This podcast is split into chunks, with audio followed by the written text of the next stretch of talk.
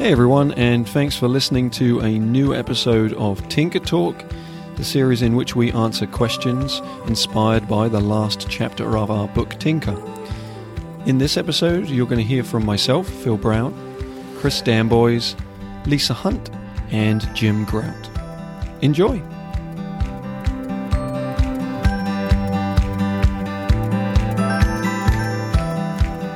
When you have seen an activity many times, how do you manage your own expectations with when each group is going to be so different?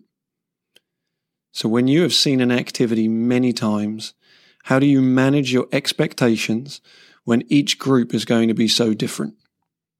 I think it's like teaching in general. Like if, let's say you teach math, which I would not ever want to do, but if you did, you have to be into the people that are learning it. So I think in that instance, it's always for them, it's their first time doing this experience. So if you truly are into their experience, then non issue. I mean, how could we all do what we've done for the length of time that we have if we weren't finding newness in the people as compared to the activity? Because the activities are just the activities. And, you know, it's like you put in the Tinker book, Lisa, about the, the constant search for what's a new activity or more activities. And, you know, it's an endless search. I mean, it's, it, I don't think it ever would be satisfying. It's, it's like buying a lot of things or something, but see, to see the joy in people's experience in their eyes and whatever that might be, that that's really satisfying.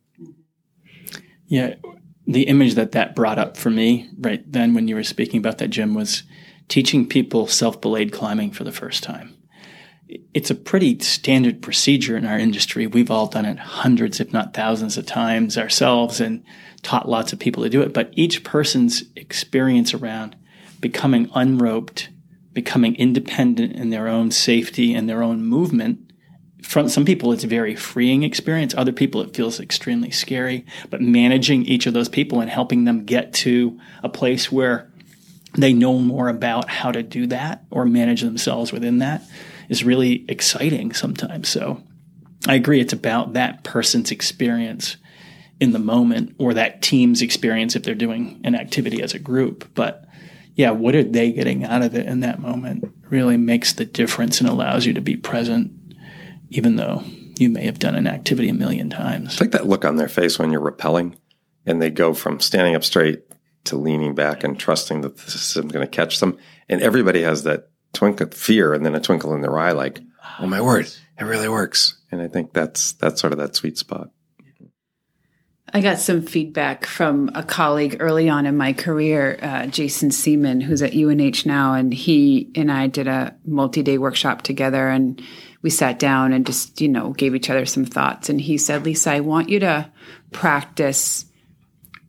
Uh, making it appear to the group that you are expert in that this activity has never been done with you before. And I was like, what do you mean? And he was like, well, you need to like give them confidence that you know how the activity works, but that there's never, ever, ever been a group like this. And he made it to sound like it's just, just try that.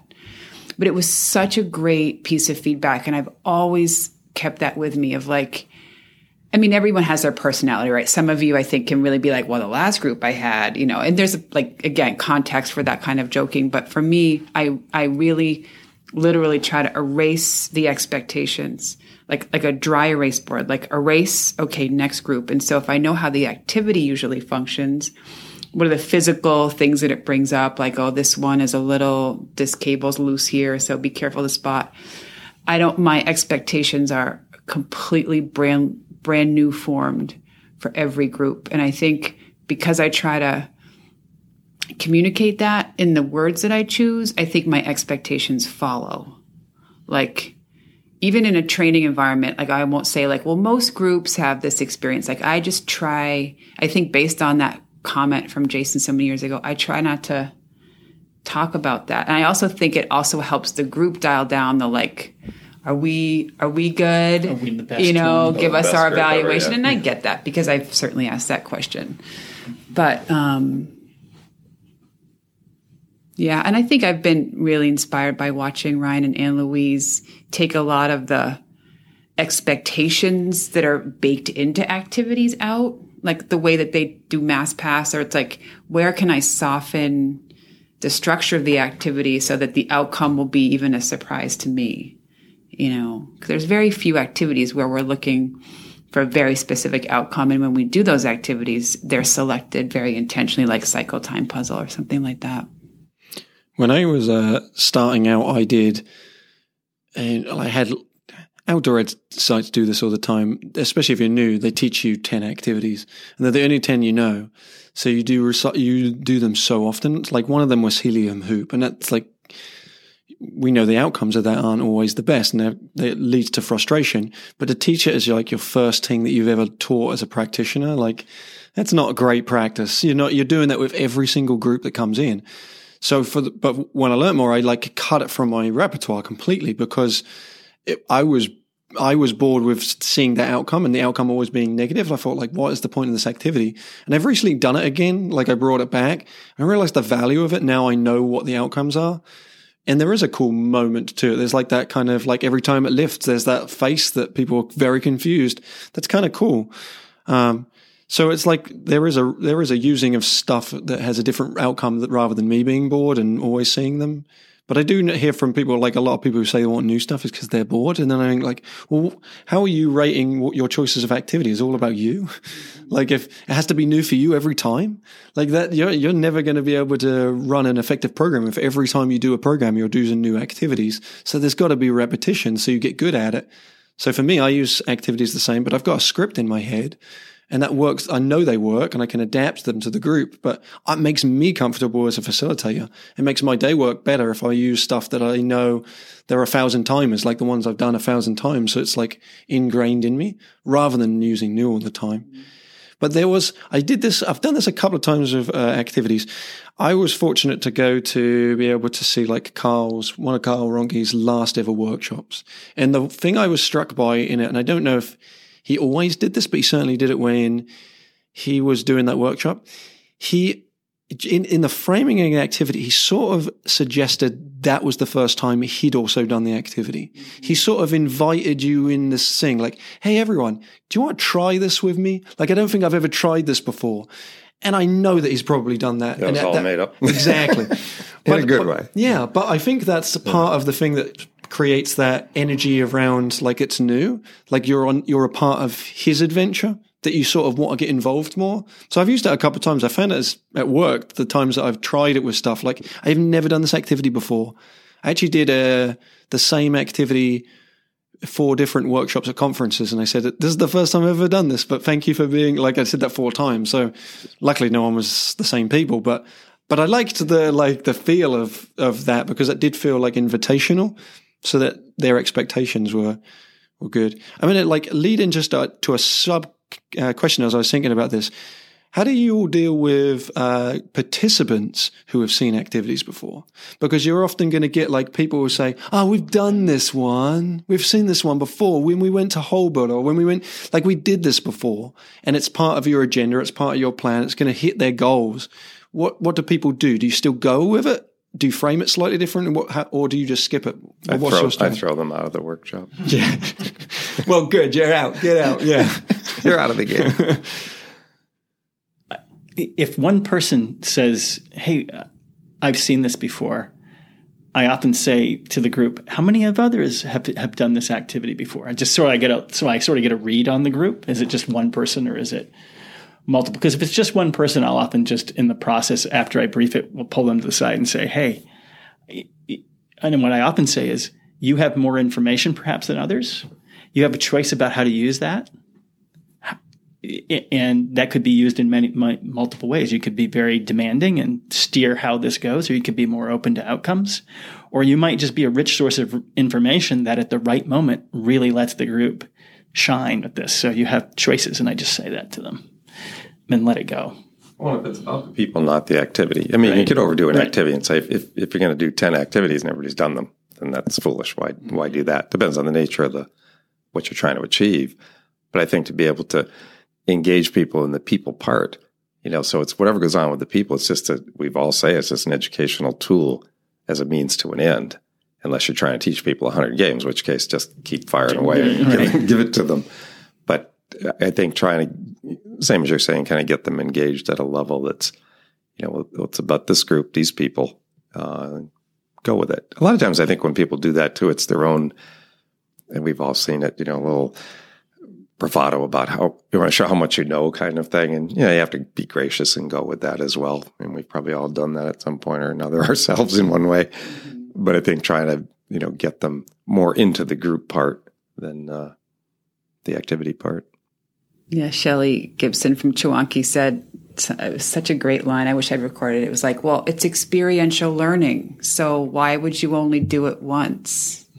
You know, and it's like, right. So you learn a math thing, you do worksheets, you have homework, you have exams, you do that over and over. Like, why do we think that adventure games are like the single solitary experience? And it was, it, we were talking, she was quoting herself in a story she was saying to me. And it was just such a great line of like, I mean, I don't speak sarcastically to participants, but I, I keep that like, well, great. So maybe this experience is going to teach you a different lesson this time, you know? And again, it, it, totally depends on, as you're saying, Chris, like what are the goals? Are you trying to teach them activities? So typically, if I'm training folks in activities, I'll say, how many other people know this activity?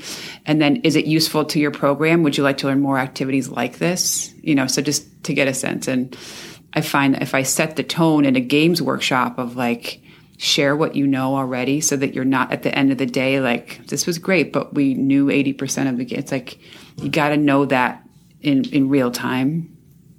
But i think that idea of like what's experiential learning? Why are we only going to do it once is like such like a, a no-brainer like, like, a football team never doing the same play twice. Exactly. And how many plays they have? I, I think about two but sorry to all the football yeah, fans out there the but. I know watching hockey, and, and Jim was like, "This is what's going to happen. He's going to go here. Pastrnak's going to do this." And then, sure enough, and I'm like, "That play works for them. Like, keep doing it." Sure. I'm not sure Just, if I used the right names. No, that was pretty good actually. Yeah. Wait, waited all day to quote Pasternak. Bruins. He'll be flattered.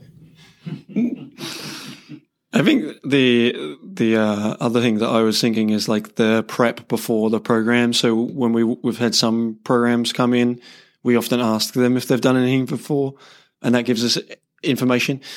This also leads on to the mistake question slightly, but I remember I did a uh, a one day all staff program, and I had planned to do an Ubuntu sequence. Very standard that I would do that. They're inviting high five. That's our product. I thought, oh, I'll do Ubuntu, but we forget sometimes how how it's out there. many people have bought them. That's the point. So they might use them because they're a good tool. They don't just save them for when we come and work there. And I did a sequence, and it was only until after that sequence. No one told me. So I can't own, I, I can't own some of this. But at the very end, they were like, "Oh yeah, yesterday we had our director led us through these exact same activities." I said, "I just spent like 45 minutes repeating something that someone else had done, and you paid me to come out." It's like it's at the time it was like oh, I felt terrible, but but knowing that, like ask, knowing to ask those questions now, I always ask, like, have you done anything before? Have you even when I'm doing camp trainings? Because they'll often do team development stuff leading up, and they may have done stuff that I taught them the year before. So especially if I'm going the next year, it means I have to stay fresh. It's not because I don't think it's a good experience or I don't think it's good learning. It's just li- very literal that I just taught them that. So it makes sense that they should be using it in the year. And I'm, they're not just waiting for that one time that feels around again. Well, school for I'm sorry, no. school for international training. We, we, finally got wise over after about 15 years. Tell us what you've done, because they would do some of our things as warm ups back at the campus before they arrived here for the day. Well, there is a big bag of tricks, so we can do different stuff. But when we didn't know it, sometimes that exact same thing would yeah. would play out. I think the opposite. Sometimes we had a, a we were just in Boston doing a job with a company and in the planning stages of, you know, one of the people would say, like, really want to use this initiative and it because their experience with it was good, but that didn't necessarily mean that was the the activity or initiative that was going to fit for that particular day. And it was just they were they had a great experience with it, they loved it, they wanted to do it again. I mean, it's like Peekaboo with kids, right? You could do that every day of the year, 180 days in a school, and they'd say, "Do it one more." Yeah. yeah. I think there is value though sometimes in in in us doing things that they might have seen once before, and I'm not, and I'm not suggesting in the fact that whoever did it initially did it poorly, but they did it differently. And seeing it facilitated differently, I suspect if we all did the same Ubuntu sequence, it would feel differently based on the audience and the outcomes we're going after, even though it might be the same four exact activities.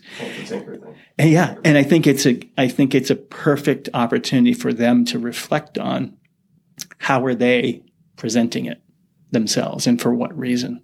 So seeing it multiple times is not a, in, in a training context isn't a bad thing. If you're going back to the same sixth grade class and doing the same activities over and over. Well, I was kind of shocked when I did the Ubuntu workshop at the symposium. We just don't have it on the symposium docket that often because we just assume that if they come into a high five symposium, they've probably seen it before. But like I had 20, 30 people in that group and most of the stuff I did, they owned the deck, but they'd never seen him. And I thought I was using the classic things that I always do. So I think sometimes we do make assumptions that I've shown them this thing, but it, we have a book that has 32 activities. How many of people in this circle right now have you done all 32 activities in that book? so, so it's one of those. I think we do make some assumptions on what people have seen based on some product stuff. But I think also it's our full time job. Adventure for some people, even if you're a summer camp counselor who's who's who's working on a challenge course, you get six weeks. You get five days per week. That's 30 days you, you get a small slice of the year that you're doing these things. So it's not like our frame of reference is off, I think, because we do so much of this work all the time. I think so. And we're, I'm excited for the Tinker workshop. It's free August 19th. There's still room. Quick side note that the Tinker workshop has been and gone. Thank you to those who attended. It was a lot of fun. And back to the episode. Um, it, we're going to explore a lot more of this, you know, in terms of like, how do we respond when people say, say that exact question? And I, it just reminds me of this concept we teased out in my last open enrollment, this collective novelty. So all of, I agree with so much of everything I just heard. And I'll also say on the other side of it, it is so delightful to see a group doing something for the very first time when it's literally never been like you, t- I took up my comet balls and they were like, no, way. They like I had to call them in for dinner. Like it was just, and it's not about me. Like oh, I'm a genius. They have this thing. Although I mean there is some ego involved sometimes, but it's it, it's just it is delightful. To, I think to watch a group collectively explore something brand new. Like that's just joyful. I think adventure basic workshops are so much fun for that reason because it's like yeah. first year students coming in and don't even know about adventure and sky's the limit in terms of exciting them. You know. Yeah. That's often why I bring out the lycra tube. I bring it out like every so often. I'll bring it out of the bag. It serves not much purpose for a program other than exactly that. It's going to be something they've probably not seen. And it's one of those just, I'm giving them that experience and that's the purpose of it. I'm not even expecting they buy one for themselves because that lycra isn't particularly cheap. So it's like, I have no expectation of you doing this or using this in any way other than I'm just going to do it because it's kind of fun. It, it's true, and I think yeah, my shift, my thinking has really shifted, especially since Tinker came out. Of like, I don't owe it to anyone to show them brand new stuff. Like that pressure is, I, I, I there's a place for that, and I don't have to respond to it. And when a group can experience something brand new together, it serves the function of that group. It helps them develop to another place. Yeah. So thank you so much, everyone. It's been cool. Thanks, Phil. Can I knock on the table now? We can wrap. Yeah. Oh, that's that's kind of violent. All right, thank you. Bye. Thanks for listening. And do it again. Thanks for listening. And can you say, uh, thanks for listening to High Five? Thanks for listening to High Five. And then what about, thanks for listening to High Five's podcast? Can you do it? Okay, try. Thanks for giving. I think a pasta guy.